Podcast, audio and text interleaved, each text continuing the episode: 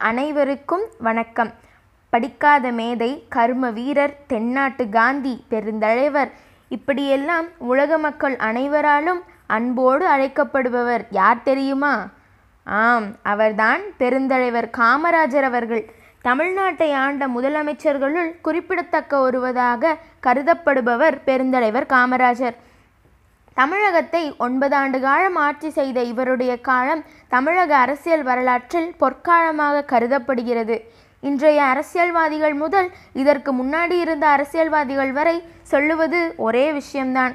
அது நாங்கள் காமராஜர் மாதிரியான நல்லாட்சியை தருவோம் என்று.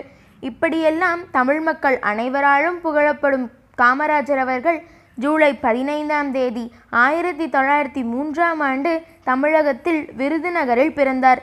இவரது இயற்பெயர் காமாட்சி. இவரது தாயார் மிகுந்த நேசத்துடன் ராஜா என்றே அழைப்பர். அதுவே பின்னர் காமராஜர் என்று பெயர் வர காரணமாயிற்று. இந்தியா சுதந்திரமடைந்த பிறகு வெறும் ஐம்பதாம் வகுப்பு வரை மட்டுமே பயின்ற படிக்காத மேதை காமராஜர் அவர்கள் ஆயிரத்தி தொள்ளாயிரத்தி ஐம்பத்தி மூன்றாம் ஆண்டு தமிழக முதல்வராக பொறுப்பேற்றார். காமராஜர் தனது ஆட்சியில் கல்வி அணைக்கட்டு மின்சாரம் தொழில் என நமக்கு தேவையானவற்றை செய்ததோடு தமிழுக்கும் தமிழ் வளர்ச்சிக்கும் அதிகப்படியான முயற்சிகளை மேற்கொண்டுள்ளார். கல்வி அறிவு மிகவும் குறைவாக இருந்தாலும் தனது சென்னை மாகாணத்தை இந்தியா மட்டுமல்ல உலகமே வியந்து பார்க்கும் வண்ணம் உருவாக்கி காட்டினார். பொருளாதாரத்தில் பின்தங்கிய நமக்கு கல்வி அறிவு கொடுப்பதற்காக இலவச மதிய உணவு திட்டத்தை கொண்டு வந்தார். அதற்கு வந்த எதிர்ப்பை சமாளிக்க அவர் மதிய உணவு திட்டத்திற்காக நான் ஊரூராக சென்று பிச்சை எடுத்து வரவும் தயாராக இருக்கிறேன் என்று கூறினார். கல்வி என்றவுடன் காமராஜர் ஆட்சியின் மூலம் மூளை முடுக்கெல்லாம் பள்ளிகளை திறந்தார். மதிய உணவு இலவச சீருடை புத்தகம் நோட்டு புக்குகள் கொடுத்தார் என்பது மட்டும் எல்லோருக்கும் தெரியும்.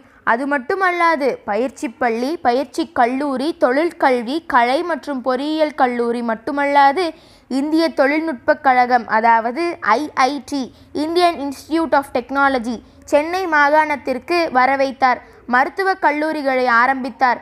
சென்னை பரம்பூரில் ரயில்வே தொழில்நுட்ப பயிற்சி பள்ளி காவலர்களின் துணைவியருக்கு தொழில் பயிற்சி பள்ளி வேலூரில் அறிமுகப்படுத்தப்பட்டது. விவசாய கல்லூரி திரைப்பட தொழில்நுட்ப கல்லூரி ஆங்கிலம் கற்பிக்கும் பயிற்சி கல்லூரி பள்ளி நிர்வாகிகள் மற்றும் ஆசிரியர்களுக்கு பயிற்சி பள்ளிகளை ஏற்படுத்தி கொடுத்தார். கல்வி வளர்ச்சிக்கு அதி அதிகப்படியாகவும் பாடுபட்டார் இவர். பள்ளிப்படிப்பில் தொடக்க கல்வியை கூட முடிக்காத ஒரு சராசரி மனிதன்தான் காமராஜர். தன் அனுபவ படிப்பால் அழகாகவும் எளிமையான சொற்களாலும் ஆங்கிலத்தை உபயோகப்படுத்திய விதம் அனுமந்தப்பாவை வியப்பில் ஆழ்த்தியது. இது நமக்கெல்லாம் ஒரு படிப்பினையாகும். இவரின் வாழ்க்கையில் நடந்த சில உண்மையான தகவல்களை உங்களுடன் பகிர்ந்து கொள்ள விரும்புகிறேன். காமராஜர் தமிழக முதல்வராக இருந்த காலத்தில் தமிழ்நாட்டில் சர்க்கரை தொழிற்சாலைகள் ஒன்று கூட இல்லை. அதனால் பத்து சர்க்கரை தொழிற்சாலைகளை திறக்க எண்ணினார். அந்த காலத்தில் சர்க்கரை தொழிற்சாலைகள் தயாரிப்பதற்கு தேவையான பொருட்கள் தயாரிப்பதில் ஜப்பான் தான் முதலிடம். அதனால் அவர்கள் வலவரைக்கப்படுகிறார்கள் அந்த துறையைச் சேர்ந்தவர்களுடன் ஒரு சந்திப்பு நடக்கிறது. அதில் ஜப்பான்காரர்கள் ஒரு சர்க்கரை தொழிற்சாலைகளுக்கு பத்து சதவீதம் சலுகை தருவதாக சொல்லுகிறார்கள். அதை நீங்களேவும் வைத்துக்கொள்ளலாம் அல்லது உங்கள் தலைவரும் வைத்துக்கொள்ளலாம் என்று கூறினார்கள். அதற்கு அமைச்சர் நான் எங்கள் தலைவரிடம் கேட்டுச் சொல்கிறேன் என்று காமராசரிடம் சொல்கிறார். இதை கேட்ட காமராசர் ஒரு தொழிற்சாலைக்கு பத்து சதவீதம் சலுகை என்றால் பத்து தொழிற்சாலைகளுக்கு நூறு சதவீதம் தருவாங்களா? என்று கேட்டார். அமைச்சர்கள் தருவாங்க என்று கூற அடுத்த நிமிடமே அப்படின்னா இன்னொரு தொழிற்சாலை கட்டுங்க என்று கூறினார். அப்படி கட்டியதுதான் நம் மோகனூரில் இருக்கும் சர்க்கரை தொழிற்சாலை ஆகும். ஒருமுறை திருநெல்வேலியிலிருந்து காமராஜர் தூத்துக்குடி செல்கிறார். செல்லும் வழியில் ஒரு கிராம மக்கள் வழிமறிக்கின்றனர். உடனே அவர் நின்று மக்களிடம் என்ன பிரச்சனைங்க? என்று கேட்டார்.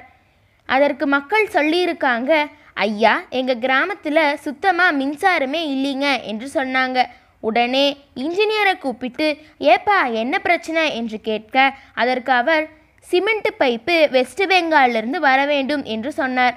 உடனே காமராஜர் மக்களிடம் வீட்டுக்கு ஒரு பனைமரம் கொடுப்பீங்களா? என்று கேட்க மக்கள் தர்றங்கய்யா என்றனர். அடுத்த சில நாட்களிலேயே அந்த ஊருக்கு பனைமரத்தை வைத்து கரண்ட்டு சப்ளை தரப்பட்டுச்சு.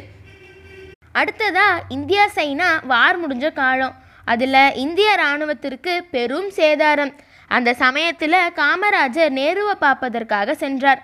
அப்போது நேரு ஒரு பெரிய குழப்பத்தில் இருந்திருக்கிறார். எதுக்கு இவ்வளவு குழப்பமாக இருக்கீங்க? என்னாச்சு? என்றார் காமராஜர்.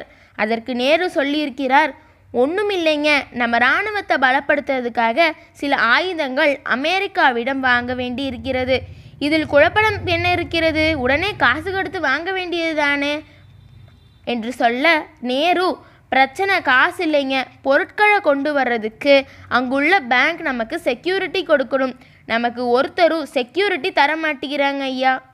இப்படி நேரு கூறிய உடனே காமராஜர் ஒரு சில நொடிகள் கூட யோசிக்காமல் நமக்கு செக்யூரிட்டி கொடுக்காத பேங்க்கு நம்ம நாட்டில் எதுக்கு இருக்கணும்? அந்த பேங்க்கை எடுத்துருங்க என்று சொன்ன விஷயம் அமெரிக்காவிற்கு போய் அமெரிக்காக்காரர்கள் உங்கள் பொருளை கொண்டு வர்றதுக்கு எங்களுக்கு செக்யூரிட்டி எதுவும் தேவைங்க இல்லைங்க ஐயா. நாங்கள் உங்களுக்கு பொருளை அனுப்பி வைக்கிறோம் அப்படின்னு சொல்லியிருக்காங்க.